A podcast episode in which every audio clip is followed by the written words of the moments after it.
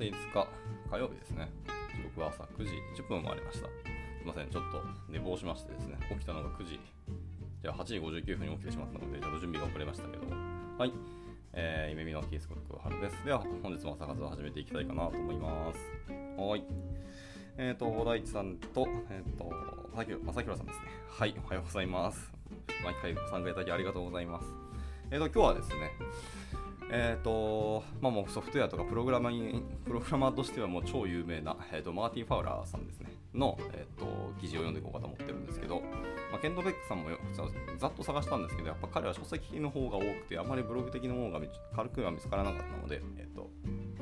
今日は一旦マーティン・ファウラーさんの、えー、ウェブページから記事を探してると思うんですけど、なんかマーティン・ファウラーのブリキっていう、えー、っとなんか特別なリンクとか URL がちゃんと切られてましてなんかそこは気になったのでそれを読んでいこうかなと思います。でマーチン・ファウラーのブリキっていうところなんですけどえ、っとまあ、それが一つの記事になってるわけじゃなくてかつ別にマーチン・ファウラー1人じゃないんですよね。なんか何名かの人と一緒に書かれていてそのいくつかの記事をまとめてブリキっていうような、え、っとカテゴリーかな？わからんですけど。に分けてるっぽいんですよね。その中の記事のいくつかを今日はちょっと読んでいこうかなと思いました。で、え、じゃあ最初にそのマーティン・ファウラーの、えーと、 bliki っていうのページにある、えーと、その記事のタイトルだけです。ガッと読んでいきますね。えー、1つ目が、えー、 Default Trial Trial Retire ってやつですね。で、2つ目は Refinement Code Review です。で、3つ目に、えー、 Pull Request ですね。え、で、続いて、え、 Computational Notebook。で、続いて、 Keystone Interface ですね。で、えー、続いて、えー、 Outcome Over Output ですね。はい。で、えー、ラストかな、えー、 Explo、Exploratory Testing ですか。って感じですね。はい。まあ、今、5つ、何つか、7つの項目にガッと分かれていて、まあ、この中の、まあ、全部別にガッと読んでいってもいいんですけど、多分時間が足りない気がします。あ一応でも今日10分オーバーしたので、終わりは9時40分のようです。はい。なんですけど、はいまあ、その中で、まあ、僕がちょっと気になったのが、えー、リファインメントコードレビューと、えー、キーストーンインターフェースだったので、まあ、この2つを今日はちょっと読んでいこうかなと思います。はい。もうなんか正直言うと、この我々の業界の神様みたいな人なので、もうちょっと気に気になるというか、はい、どんなことを言われるのかっていうのをね、逆で今までこの人のブログとか全然読んでこなかったのかっていうのちょっと自分でもびっくりはしてますけどね。はい。では、えー、早速読んでいきたいと思います。はい。まずコードレビューからですね。えー、コードレビューというと開発チームのワークフローにおける明確なステップを思い浮かべる人が多いのではないでしょうか最近では、えー、最近ではといってもこの記事は2021年ですの1月28日ですねはいみません、ちょっと救急車がうるさいので、ちょっと通り過ぎるとなっちますか。はい。あの私の家の目の前があの総合病院なので、あの救急車はよく通るんですよね。申し訳ないです。はい。じゃあ続き、戻りますね。えー最近ではプルリクエストで実施される、えー、統合前、マージ前ですね、のレビューがコードレビューのための最も一般的なメカニズムであり、えー、多くの人がプルリクエストを使用しないことでコードレビューを行う全ての機会が失われると、えー、無分別に考えているほどでありますと。で、コードレビューに対するこのような狭い見解っていうのは、レビューのための多くの明確なメカニズムを無視するだけでなく、え、より重要なことに、えー、おそらく最も強力なコードレビュー技術であるチーム全体による永続的な改良を無視することにもなるのですと言ってます。はい、でソフトウェアに、えー、最も広く浸透されている考え方の一つというのはソフトウェアは私たちが構築して完成させるものだという考え方であってそれゆえ見物見物建前かなの、えー、建設や、えー、建築という終わりのない、えー、比喩が使われるのですと。失礼しました。建物であって、はい。それゆえ建物の建設や建築という終わりのない比喩が使われるのですと。はあ、なるほどね。しかしソフトウェアの重要な特性っていうのはソフトウェアがソフトでありプログラマーのエディターで最初に、え構成された時と同じように、えリリース後も簡単に変更ができることです。はいはい。まあ、できはするけど、えー、ネイティブアプリとかは変更してもリリースするときにまたストアを通さなきゃいけないから一概にはそうじゃないと思いますが、まあ、ウェブ系であれば、うん、その通りとおっしゃる通りだなと思いますね。はいまあ、だからこそ、えーえー、エリック・ドノバーン、ドン、違う、エリック・ドネンバーグさんかな？わからないです。ちょっと僕が全然知らない方です。という方は、えー建築は悪い比喩であり、街づくりに置き換えた方が良いというふうな賢明な主張をしているのですと言ってますね。はいはいはいはい。で、えー価値あるソフトウェアっていうのは通常常に変化しているものです。はい、でそのソフトウェアがもたらす価値についてより深く理解することで、え機能が追加されていきます。でしかし新しい機能を追加するだけでなく、えそのソフトウェアがどのような変化を可能にするかについて、えチームが着実に学んできた教訓を取り入れながらソフトウェアを改良する機会もあるのです。とはいはいはい。でさっき言った、あのまあ、ソフトウェアのあの開発っていうものを建築っていう風に例えるのは悪くて、えー、街づくりに置き換えた方がいいよっていうところですけど、それについてちゃんと記事のリンクが載ってますね。えー、Replaced by Town Planning っていうのが、えーちゃんとリンクが来てるので、まあ、もし興味ある方はそれも読んでいただいてもいいんじゃないかなと思いました。あじゃあ続きまして、また読んでいきます。まあ、今のところの主張は、はあ、そうですねっていうあの感じですね。うん、大体共感が大きいなと思いました。えーで続いていきます、えー適切な環境さえあれば、えー半年前に書かれたコードを見て、えーその書き方に問題があることを発見しすぐに修正することができます、えこれはこのコードが書かれた時に欠陥があったのかもしれないしその後コードベースの変更によってこのコードが、え全く正しくなくなったのかもしれないですね。と。でいずれにせよ、え重要なのは問題が起きたらすぐに修正することです、えーコードを読んですぐには分からなかったことが分かったら なるほどね。えーウォードが、えーカニンガムが言ったように、えーその理解を自分の頭から取り出してコードに落とし込む責任があるんですと。そうすれば次の読者はそれほど苦労せずに済むからですと言ってますね。はい。えー、ウォード・カニンガムさんもちょっと僕が存じ上げない方なんですけど。まあでもその通りかもしれないですね。そう、まあ、コード読んでてその瞬間じゃ分かんないけどその一旦自分が持っている理解ですね。途中まででもいいのでとかどこまで理解したかっていうのを一回頭から取り出してそれをコードに落とし込むっていうのは大事なことだと思いますね。はい。でまあそうすれば次の読者は苦労しないって言いますけどその次の読者が実は自分かもしれないですね。未来の自分が、えー次の読者になる可能性で大いにあり得るのでそういうことも踏まえた上で、えー、とちゃんとコードに落とし込んでおくってことはいいかなと思います。はい、じゃあ続いて、えっ、と、いきましょう。はい。えーこの洗練されたプロセスっていうのはコードレビューで行われるものと全く同じではありますが、えーコードがコードベースに追加された時ではなく、えーコードを見るたびに、引き起こされますと。うん。で、これは私にとって非常に重要な洞察でした。えー結局のところ、コードレビューが改善しようとする問題の多くは、将来そのコードが読まれた時に初めて問題となるものなのですと。はあ、なるほどですね。はいはいはい。あ、ちょっと読みますね。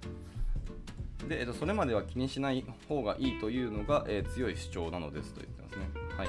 あのそれまでっていうのはその将来コードが読まれた時っていうところですね。そこまでは別に気にしない方がいいというのが強い主張なんですと。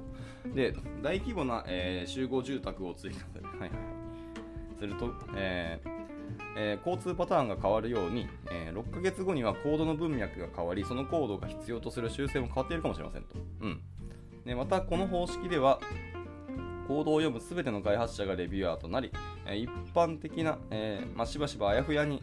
正当化される、えガイドラインではなく、コードの実際の使用について、えー基え基づいてレビューすることができるようになるため、より多くの人を巻き込むことができますと言ってますね。はい。なるほどでした。うん、まあまあでも、あ、そうか。今回のこの記事自体がそのコードレビューっていうところに観点を置いてるので、まあわかるかな。けど、まあ、本来のコードレビューってもちろんその可読性だったり、その次の人が読むたびに、えー、とコードをより良くしたいっていうのもありますけど、まあ、システム的に正しいかとか、なんか不具合ないかとか、まあ、いろんな観点でコードレビューすると思うので、はいまあ、一概になんか、えー、とそのコーコードレビューが改善しようとする問題っていうのがそのその将来、えーコードが読まれた時に初めて問題となるものっていうのが、ちょっと僕今なんかピンとこなかったですね。なんか言ってることは正しそうな気がするんですけどなんかなんか具体的なイメージがちょっとできなかったって感じです。はい。まあ、そのいわゆるその人にフォーカスを置いたっていう観点で、えっと、コードレビューっていうのを言うと、まあ、確かにその問題は全然あると思いますね。次回の読む人がっていうのは全然それはあると思うので、はい、ただまあそのいわゆるさっきも比喩的な例えあの話として、えー大規模な集合住宅を追加すると、まあ、交通パターンが変わるっていうのがこれは面白いですよね、はい、でもこれは確かにあのソフトウェアとかプログラミングする中でも同じことは起きるなと思いましたね。はい。まあ、6ヶ月ぐらい開発ずっとしてれば確かにもう大き大規模な集合住宅になってしまってる状況は大いにあり得ると思いますよね、まあ、そうなった時にあの、まあ、コードの流れといいますか、まあ、人の流れもそうかもしれないですけど。とかですねあのデータフローとか、まあ、いろんなものが結構変わってきてる気がするので、はいまあ、修正するあのやり方とかも変わるかもしれないですねはい、まあ、特にえーっとフロントエンドは特にそうかもしれないですね。あといってもま API いや API はそんなに大きくは変わることは多分ないと思います。最初の設計が割とものを言う領域なので、フロントエンドこそ、まあ、作りながら物事を決めていったり、えー分割化したり、やっぱりここに統合しようとしたりとか、あのデータを設計するとかって、まあ、変化するのが大きいかもしれないですね。はい、で、まあ、一般的に、まあ、よく作られるようなガイドラインとか、まあ、いろんなルール的なものがありますけど、はい、そんなものがあまあ、できたとしても、えーコードの実際の仕様に基づいてレビューすることができる方が、まあまあ大事なんじゃないのって思うし、そういう人の方が、えー、と多くの人を巻き込めるのでっていうふうな話をしたんですね。はい。了解です。じゃあ続いていきましょう。うんやっぱりちょっと次元次元が高いというか、やっぱ視座が高いお話をされてる印象はありますね、今のところ。はい。では続いていきます、えーある慣習の有効性について考える方法っていうのは、まあ、それが独占的なものであったらどうなるかを考えることですと。うん。もしコードレビューの仕組みが、えー後から来たプログラマーからのイテレーションだけだったらどうでしょうと。はあえーその結果、より頻繁に読まれるコードの領域に、えレビューの注意が集中することになります。えーより頻繁に読まれるコードの領域にレビューの、はいはいはい、まあ、それはそうです。あまあ確かにプログラマー、レビューする観点がイテレーションだけだったら確かにどうなんだろうって感じしますね。はい。でそれは大抵注意を引くべき領域なのですと、はい、懸念されるのは、えー読まれないコードが、えーレビューされなくなるということですね。まあ、それは枯れてればまあいいかもしれないですけど、まあ、枯れたところでよりそのいろんなプログラムとあの連携したりとか、えー相互に関係し合うようなことがもしあるんだったらそこはレビューに入れたいと怖いなと思いますね。確かにはい、しかし、ほとんどの場合、それは問題ありませんと。で良いテスト習慣を持つチームっていうのは、えコードが動作することを確信できますし、パフォーマンステストっていうのは、パフォーマンスの問題を特定することができます。そう考えると、もしコードが再び見られる必要がないのであれば、理解しやすくするために労力を使う必要はないでしょうと。このようなケースはほとんどないと思いますが、まあ、参考となる思考実験ですと言います。ああ、なるほどね。そういう態度を取る方ですね。はい。テストで担保しましょうってことですね。なるほどでした。うん。まあでも再び見られる必要がないんだったら、まあそのまま、そう、あの、なんですか、ある意味放置じゃないんですけど、あのちゃんとテスト習慣を持つチームとして、えは、それは無視してもいいかもしれないということですね。はい。例えなく理解しやすくするための労力っていうのは今後は別に使う必要ないでしょうと。別に読まれる必要がないのでということですね。まあ、ただそのようなケースはほとんどないっていうふうにやっぱり言ってるので、まあ、もしあるんだったら、まあ、しっかりまあテストカバレッジとは持っておいた方がいいという感じではありますけど。はい、っていうとこですね。あとはそのパフォーマンステストっていうのも入れといた方がいいかもしれないですねっていう。まあ、後々その既存のコードとか、以前書いたコードとか、まあ、あのプログラムがあの原因でパフォーマンスが悪化するみたいなことは、まあ、よくある話なので、まあ、そういうところも担保する方がいいと思いますね。たとえコードが読まれないとしてもってことですね。はい。まあ、これはいいチームスでしたね。はい。では続いていきます。でしかしですね、とほとんどはニアイコールすべてでありますと言ってますね。はい。まあまあ、そりゃそうでしょって感じですけど、まあ、英語的に言うと、えー、but, most, not, equal, all っていう変化ですね。はい。で、ここで明らかな例外っていうのはセキュリティの問題ですと言ってますね。えーコードは攻撃者が悪用発見、悪用、まあ、悪い使い方ですね、を発見するまで、えー何年も問題なく動作します。はい。でその時点で私たちはそのレビューの、えー欠如を嘆くでしょうと。まあ、ずっと動いてたところに、まあ、悪い人があのアタックをしたと。でその時にこう何年ももうレビューに欠陥があったと、まあ、そういう悪用する方のところが方法があったねっていうことですけどを、えー、見つけてしまってそれを嘆くでしょうと。まあ、それは仕方ないと思いますね。もうなんかほぼ事故に近いですね。ただまあ、やっぱり攻撃者はいるよってことは常に意識することは大事だと思います。はい、でこれは影響が大きいが稀な安全性の問題の例であり、えー、特別な、えー、精査に値しますと。はい、そうね。まあ、しかし、え、だからといってコードレビューの仕組みとしてリファインメントを意識的に利用するべきではないということではないよって言ってますね。うん。むしろ、えー、稀にしか発生しない高インパクトの懸念事項を認識し、えー、我々の状況下で、え、必要とされる程度まで、えー、その種の特定の問題を監視するために、え、ワークフローを調整すべきでありますと言いますね。はい。なるほどね。まあ、監視のワークフローを作るべきよという話をしてますね。で、えっと、脅威分析によってさらに注意が必要なモジュールと、えー、そのモジュールが直面するリスクの種類を、えー、警告する必要はありますと。でセキュリティ上の懸念がある場合は、えー、対象を絞ったコードレビューが予定されるかもしれませんということですね。はい。まあ、結局は、えー、その観点は置い持って、えーと、監視するような環境であったりとか、まあ、準備っていうのはしとくべきですよねって話をしてますね。難しいですね、本当に。コードレビューで、あの、そこまで担保するかっていうと。まあ、セキュリティの勉強、まあ、基礎的な勉強は僕らも全然しますし、えー、っと、頑張ってやってはいますけど、とはいえ、やっぱり限界はあるなっていうのもありますので、難しいところですね。まあ、でも最近だと、えっ、と、スニーク社とかかな、が、えー、使っているそのソフトウェアの、え、モジュールだったりとかっていうのの自動的なあれですね、検知をして、えーとまあ、少なくともバージョンが古かったりとか、ここにはこういうあのセキュリティエラーがあのありますよみたいなことをあのや自動で検査してくれるあのソフトウェアがあったりするので、はい、僕は結構スニークをお勧めしてますね。はいあのまあ、開発レベルのあの自動をやってくれますね。あのよくあるあの ES リントとかと同じレベルでスニークが、え、セキュリティのチェックをガッと流してくれたりもします。まあ、もちろんそれだと頻度が長か多かったりするし、あの、なんでしょう。そんな開発レベルで、えっと、セキュリティテストを流されると、まあ、開発の体験が悪いので、まあ、あれですね、プッシュするときとかですね、GitHub に。プッシュするときとか、あのマージ前のプルリクエストのところであの流すとか結構いいかもしれないですね。はい。あのちょっと余談でしたけど、まあそういうソフトウェアもありますよということでした。はい。では読んでみましょう。もうで次で最後かな。はい。ましょう。えーと、でこのような永続的なコードの改良を行うためには、えー、他のプラクティスが必要になりますと。あ、そうなんもし私がコードを変更するのであれば、えー、既存の機能を壊さないという確信がやっぱり必要ですと。まあそこは、はい、そうですね。そのため、セルフテストコードのようなものが必要ですと。は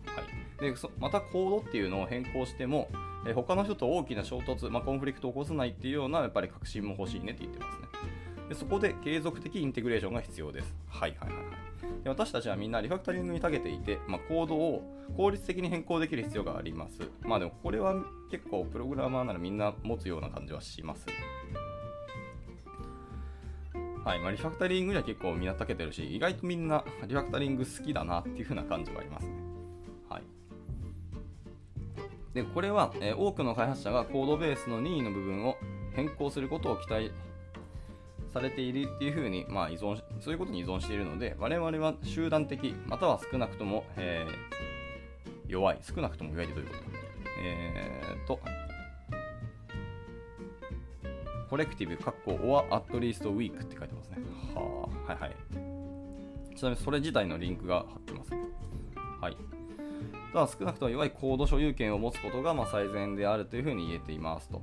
はいまあ、コードオーナーシップを持つことがま最善であるというふうに言ってますね。まあ、これは結構大事な観点ですね。コードオーナーシップはその開発しているメンバー全員が持っておくっていうのはすごい大事なことだと思います。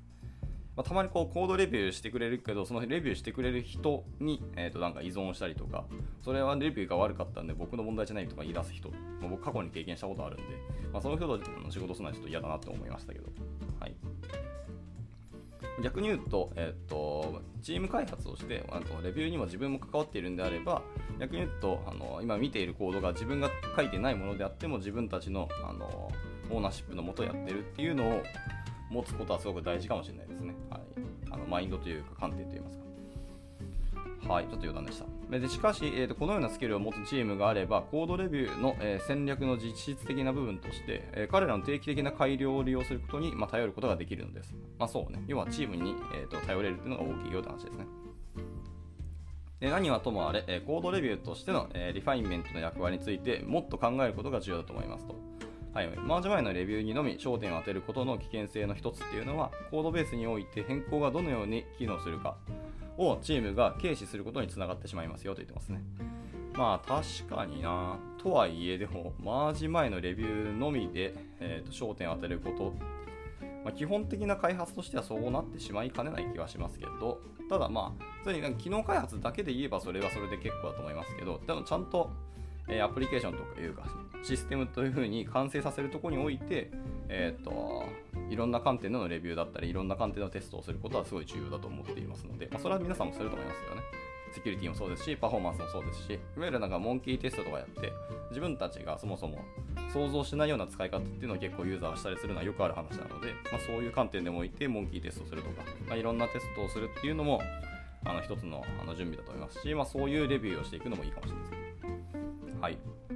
でもし、えー、私が、原始的なメインラインを持っていて、原始的なメインラインって言ってることがちょっとよくわからないですね。難しいな結構難しい言葉を使われる方なんだな。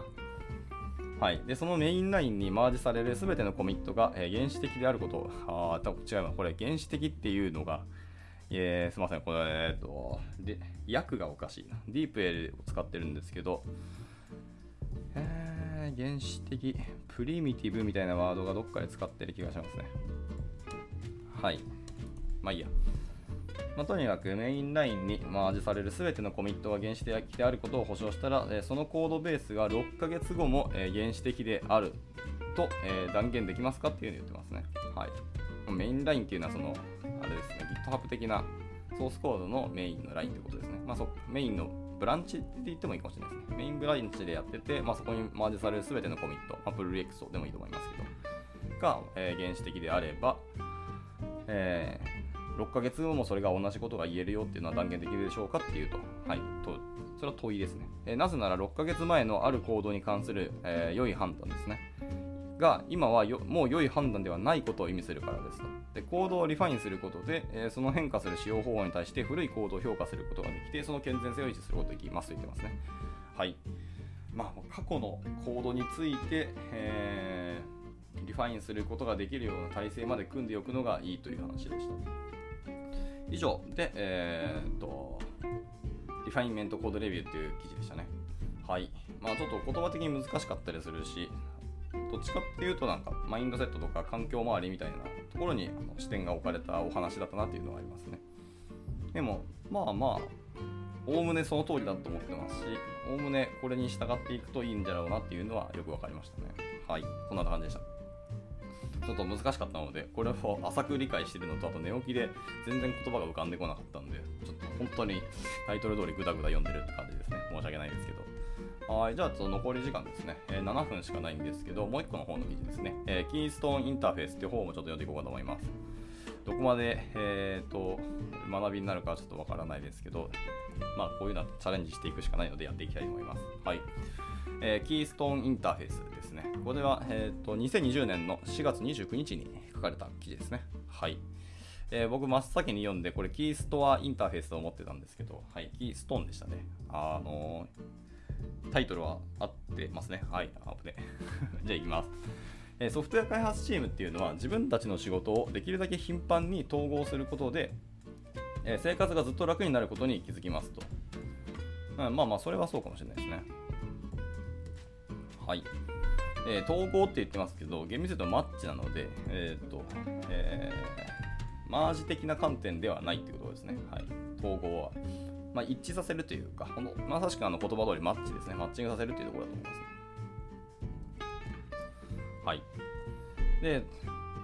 また、えーと、頻繁に本番環境にリリースすることに、まあ、もちろん価値を感じています。それはそうで。しかし、中途半端に開発された機能をユーザーに公開したくはありません。えー、この頻繁に対処するため、あ頻繁にっていうのは、その頻繁にあの中途半端な機能をリリースすることがわかんない。ではい、とにかくこの頻繁なリリースっていうものに対処するための、まあ、有用なテクニックっていうのは全てのバックエンドコードを構築し、えー、統合するがユーザーインターフェースは構築しないことであると言ってますね。うんで機能は、えー、統合されテストされますけども UI は最後まで保留され、え、要のように機能を完成させユーザーに公開するために、えー、追加されますと言ってますねああなるほどですね。UI は待て保留するっていうふうに言ってますね。なるほど。まずはバックエンドのコードってことですね。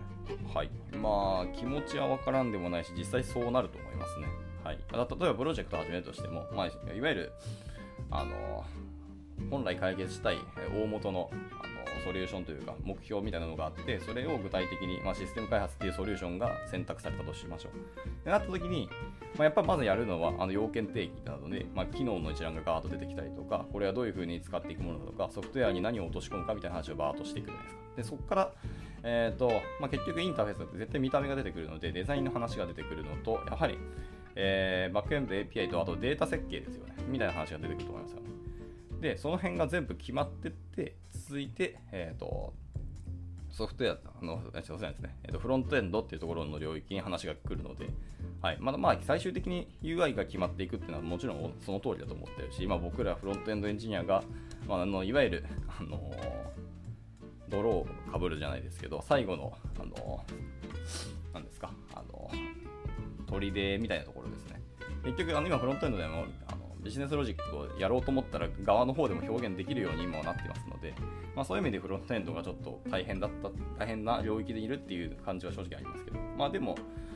仕方ないと思いますね。物事を決めていく流れとしてフロントエンドとか UI っていうところは最後になっていくのは仕方ないなと思ってます、はい、ただでも最後結局ユーザーはその見た目を意識見た目というか UI を使ってあのシステムとかアプリケーションを使っていくことになるので最後要になるのは結局僕らフロントエンドだったりするっていうふうに意識も僕は思ってたりします。はいまあ、もちろんバックエンドよりフロントの方がじゃあ大事かっていうとそんなことはもちろん絶対ないですね。何をやりたいかっていうと結局データをどう管理してどのようにユーザーに表現させたいかユーザーに何を体験させたいかっていうのがあるのでデザインも大事ですしもちろんバックエンド API も余裕で大事ですよでそれを僕らは、まあ、色をつけて出すだけみたいな言われ方しますけどでもその出すところが悪かったらユーザーはやっぱ離れてしまうので、まあ、結局全部は大事ですけどね。はい、まず余談でした。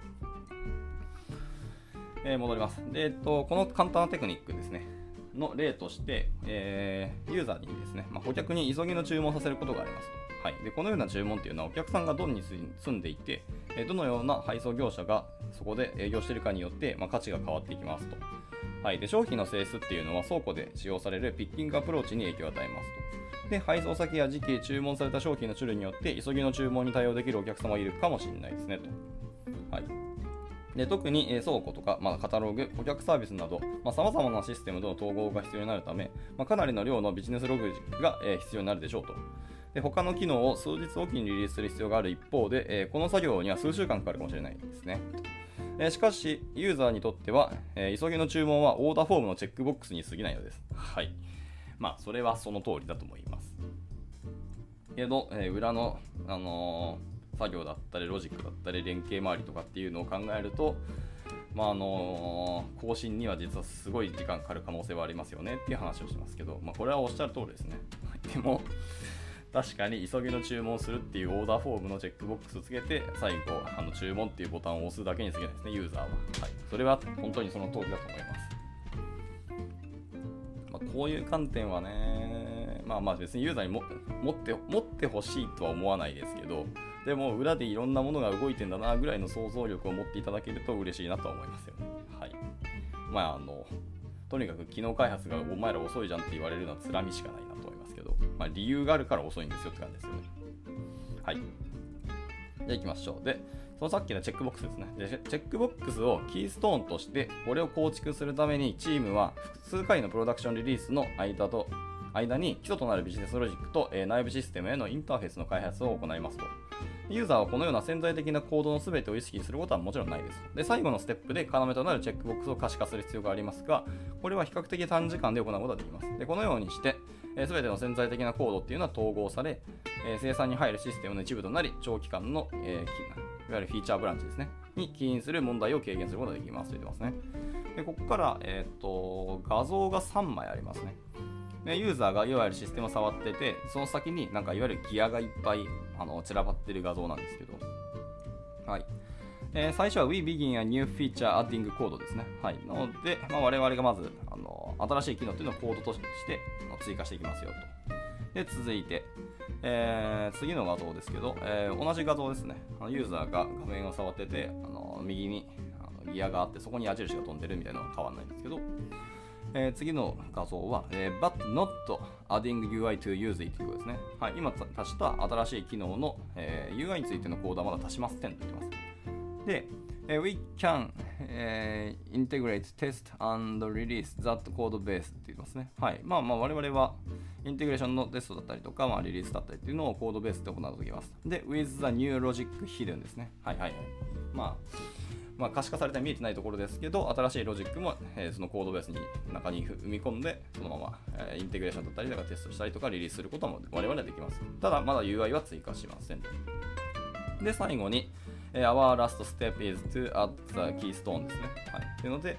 まあ、 keystone という表現はやっと意味分かってきたけど、で最後それとして、えーと、UI、ユーザーが使うシステムの見た目のところにあの落とし込むよってことを言ってますね。はい。まあ、そういう流れがいいんじゃないのっていうのが、えーと、マーチン・ファウラーさんの主張でしたと。で、えー、気づいたら41分になってしまったので、えーと、これ以上読むと皆さんが次の仕事とか次のアクションの時間を奪ってしまう可能性があって大変に申し訳ないですけど、あともうちょっと時間かかるかなの、いや、まあ、ちょっとすみません、読み切ってしまいます。ごめんなさい。えーと、もし、あの、お時間、都合悪い方は全然抜けていただいても大丈夫です。まあ、これ、後ほど、あのー、アンカー FM でも配信しますので、もし興味ある方は聞いてください。じゃあ、いきます。続いていきますね。えー、潜在的なコードっていうのはそれがアクティブである場合と同じ程度の信頼性でテストされる必要があります。でこれはシステムのアーキテクチャがほとんどの、えー、アーキテクチャがほとんどのテストがユーザーインターフェースを通して行うように設定されている場合に可能になりますと。はいほとんどのテストが、え、UI を通して行われないように設定されている場合は、え、これが有効ですよってますね。はい。まあ、潜在的なコードってそういうことか。はい。で、ユニットテストやテストピラミッドの解レイヤーっていうのは、この方法で簡単に実行できるはずです。あのテストピラミッドっていうのは、いわゆる下に行けば行くほど、あの流度の細かいテストっていう意味ですね。はい。だかいわゆる単体テストって言われるのはそのピラミッドの下の方にあって、で次に、えーと、インテグレーションテストがあって、上に行く行くほどシステムテストが最後総合テストみたいなところですね。はい。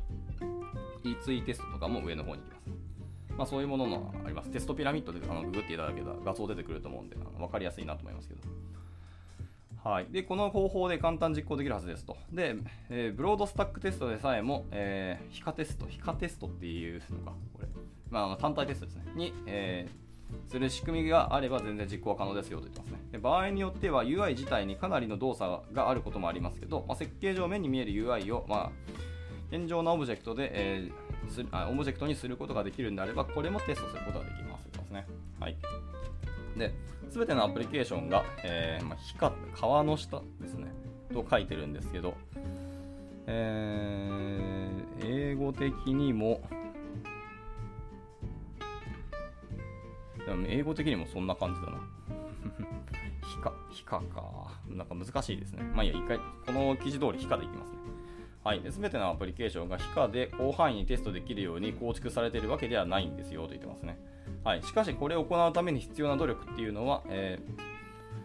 容積を使用する機能がなくても価値があることなのですと。はい。この方独有の言葉がすごくいっぱい出てくるので、すごく難しいですね。容積。まあ、キーストーンのことですね。はい。はい、キーストーンを使用する機能がなくても価値があることなんですよと言ってますね。はい、で UI を通して実行されるテストっていうのは、プロセスを自動化する最高のツールを使ってもセットアップに常に多くの手間がかかります。でより多くのテストを皮下及びハイレベルのテストですね。特にユニットテストに移行することで、えー、 development pipeline を、えー、劇的にスピードアップし、えー、 continuous deploy ですね。はいまあ、CD を可能にすることができますよって言ってますね。はい。これら辺はその通り。でもちろんほとんどの UI は、え、チェックボックス以上のものになりますけども、まあ、多くの場合、 keystone にするほどの作業ではありません。で Web アプリでは複雑な機能は独立したページになることが多く、まあ、完全にビルドしてですすることができ、キーストーンは単なるリンクになりますと。うんで、デスクトップではいくつかの画面があり、それらを表示するためのメニュー項目が、え、キーストーンとなりますと。はいはいはい。まあ、いわゆるなんか要素というかコンポーネントみたいな観点ですかね、僕らで言うと。はい、とはいえ、UI を単純なキーストーンにパッケージできない場合ももちろんあります。そんな時は、えー、フィーチャートグルを使うことになるでしょうと。でしかし、この場合でもキーストーンを考えることで、えー、機能トグルっていうのが UI にのみ適用されることを保証することができ、もそうすると便利になりますよと言ってますね。でこれによって、えバックエンドのコードに多くのトグルポイントが、え散在することを避け、まあ、トグルを適用する複雑さを軽減し、シンプルなトグル構築を使用することができ、いざという時、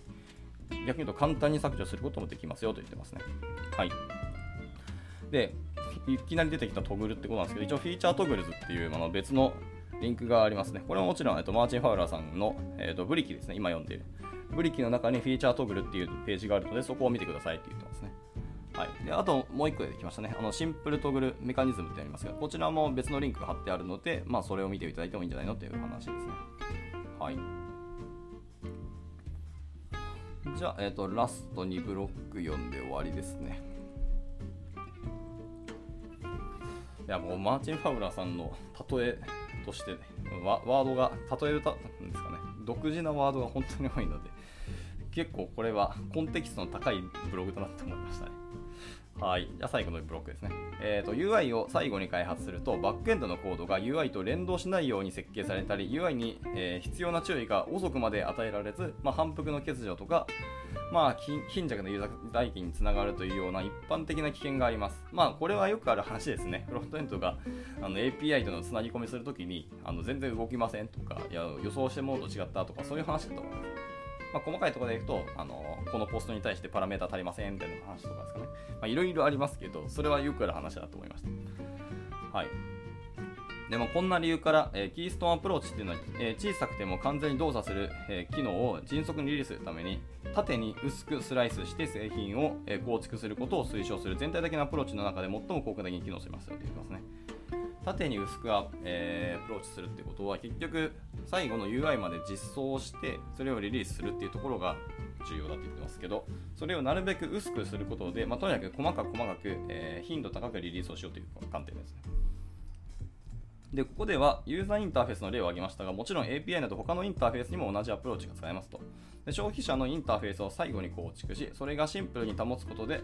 大きな機能も小さな塊で構築し、統合することができます。はい、そうね。スモールリリースができるということですね。で、えーと、ダークローンチですね。まあ、ダークローンチっていう風なワードを使うの面白いな。そしてダークローンチっていう、これまた、あのー、マーチン・ファウラーのブリキの別のページがあるらしいですね。はい。っていうのがあるので、そのダークローンチっていうのは新機能が構築されると、え、呼び出されますけど、ユーザーには結果が表示されないというバリエーションになりますと。でこれはバックエンドシステムへの影響を測定するために行われ、いくつかの変更に有効です。まあ、全てがうまくいったら要素を追加していきましょうというふうな話で、えー、閉じられています。はい、すみません。今日はめちゃめちゃグダグダして、えー、大変申し訳なかったし、不運な話だったと思いますけど、まあ一旦今日は以上にしたいと思います。え、でですね、明日以降どうしようかまた悩ましいんですけど、はい、やっぱりマンダナカンダマーチン・ファウラーさんの記事の結構有名な記事をいくつかバーっとあのネットで調べたら出てきたのでその辺も気になるので読んでいきたいとこですけど明日は一旦また、えーと、ウィークリーフロントエンド東京さんの記事をちょっと頼ろうかなと思ったりはしました。はい、なので、まあ、具体的な、えー、ピンポイントな、あのー、機能とか、まあリファレえー、違うわ、ライブラリとかフレームワークとかの話をするかもしれないですし、もう結局また思想的な話をするかもしれないですけど、まあ、なんかピックアップして読んでいきたいかなと思います。はい、じゃあすみません、ぐだぐだしましたけど、今日の朝活はこちらで以上にしたいと思います。火曜日ですね、今日も一日頑張っていけたらなと思います。また、今日もあのご参加いただいた多くの方々、大変にありがとうございました。はい、また明日もよろしければあの一緒に学んでいけたらなと思います。では、お疲れ様です。